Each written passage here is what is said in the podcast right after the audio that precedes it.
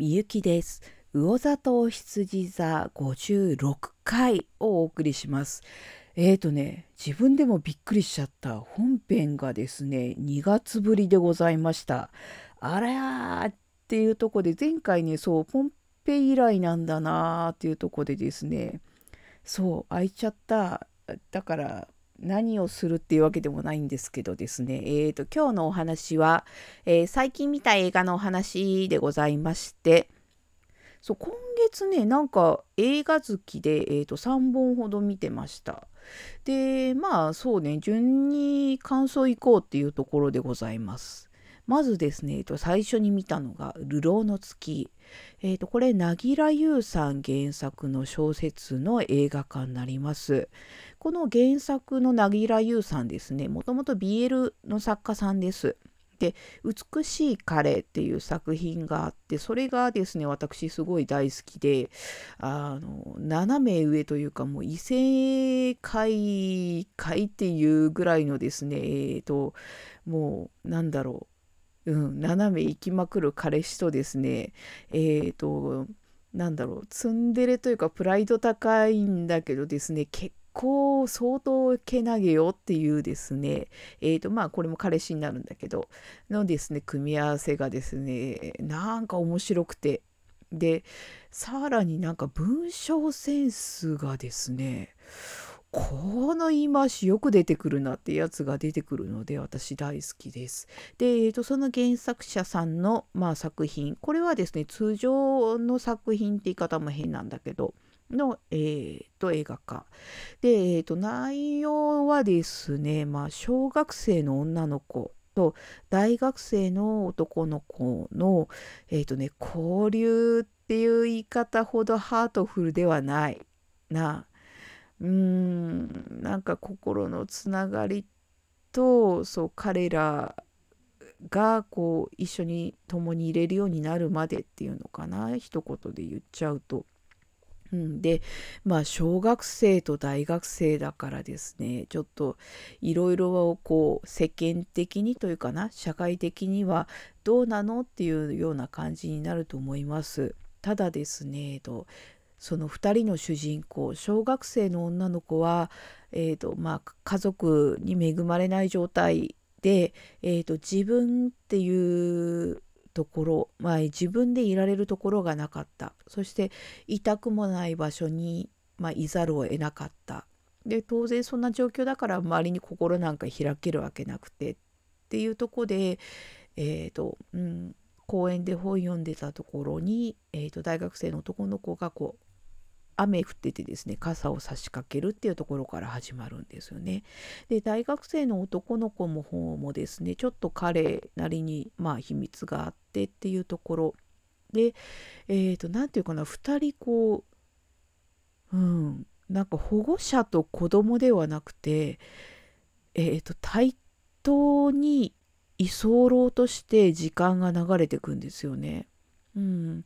あの女の子がですね結構なんだろうな、うん、ちょっとこうやんちゃやんちゃって言い方も変なんですけど、うん、なんていうかこう企画外れなところはあるんだけどなんかねこう2人で心が寄り添ってるっていうのかな。うん、だからある意味そういうこう年齢的なものを除けばやっと心を通わせられる人同士がこう話すコミュニケーションを取ることができたっていうところが出発点にあってでもやっぱりこう社会的に問題があってで一度こう離れ離れになってでまた、えー、と女の子の方がもっとこう年えーとこう高校卒業して大学ぐらいの年なのかな、えーと、アルバムアルバイトをしているところ。からまあそうねその年代から始まりだから、まあ、その分年齢上がってるからその子供と大人じゃなくて大人と大人っていう同士でこうなんだろう話せたり共にいられたりっていうところになってくるんだけどでもその過去がやっぱり過去の世間の目っっていうのが引きずったりとかうん、その間のそれぞれの時間の流れであったりとかがですねいろいろ混じってきてああうまくいかないもんだなっていうののですね連続ですね。であとそうこの作品特徴的なのが音で私最初すごい印象的でうんと物音っていうのかないわゆるっていうのがすごく効果的に使われてて人の心情をそれで代替するようなシーンとかあったりしてああこの使い方うまいなと思って。うん、であと画面がですねちょっとまあ暗めなんですけどなんかこうトリエンナーレとかで見かけるアート作品を見るような感じに近いなと思いました。うん、なんかだから最初あすごいなんかアーティスティック感があるなと思ってね見てましたね。でそう最後のそうお話の最後はあやっぱりこう落ち着いてしまうのかっていうところになってきちゃうだけどまあ本人たちは幸せなんだろうかどうなんだろうかってとこですかねでも、うん、すごく良い作品だなというふうに思います。でえっ、ー、とねさて2作目なんですけども「えー、刀剣乱舞花丸雪月花雪の巻」でございますよ。うん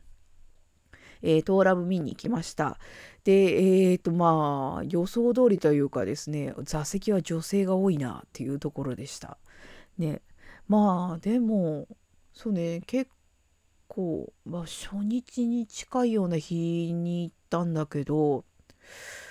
うんそうだねやっぱ人気なんだなっていう感じですかね。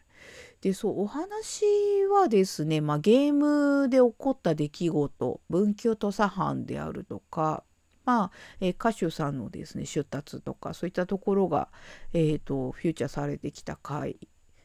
なんですけど、うん、花丸だからやっぱねのほーんとしてるよね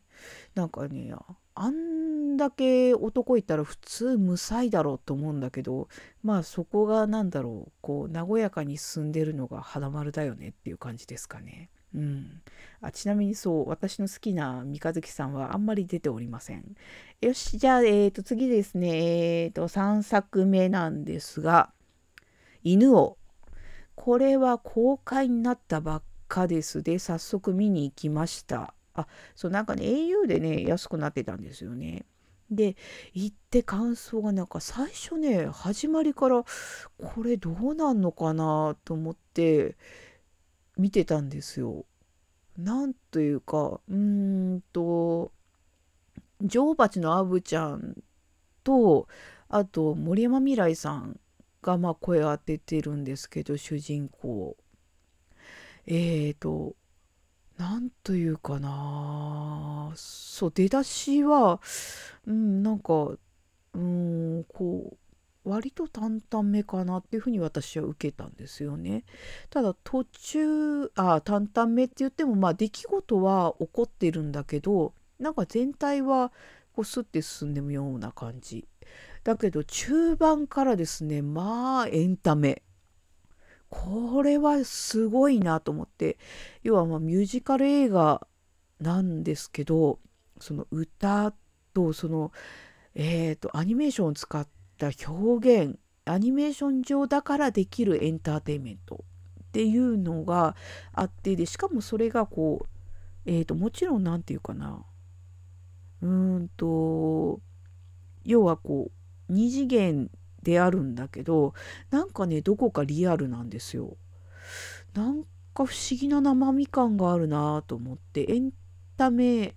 アニメエンタメ生身感っていうですね変なワードが私の頭の中でぐるんぐるんってしててあーでもすごいなと思って見てましたあれはねこれうんなんかもうななんていうかねこのアプローチの仕方というかああこういうふうに持ってくるんだっていうところでもそうだしね表現もそうだしね。うん、でまあ最後の終わりはですねあの撮り方はいろいろ撮る撮り方する人がいるだろうなと思ってうんとね私はやっぱそうなっちゃうのかっていう感じのちょっとね悲しめな受け取り方をしたけども人によってはあそうだねっていうふうにこうポジティブに捉える方もいるかもしれないね。まあでも芸術っていうのはそうかねっていうところでしょうか。はい。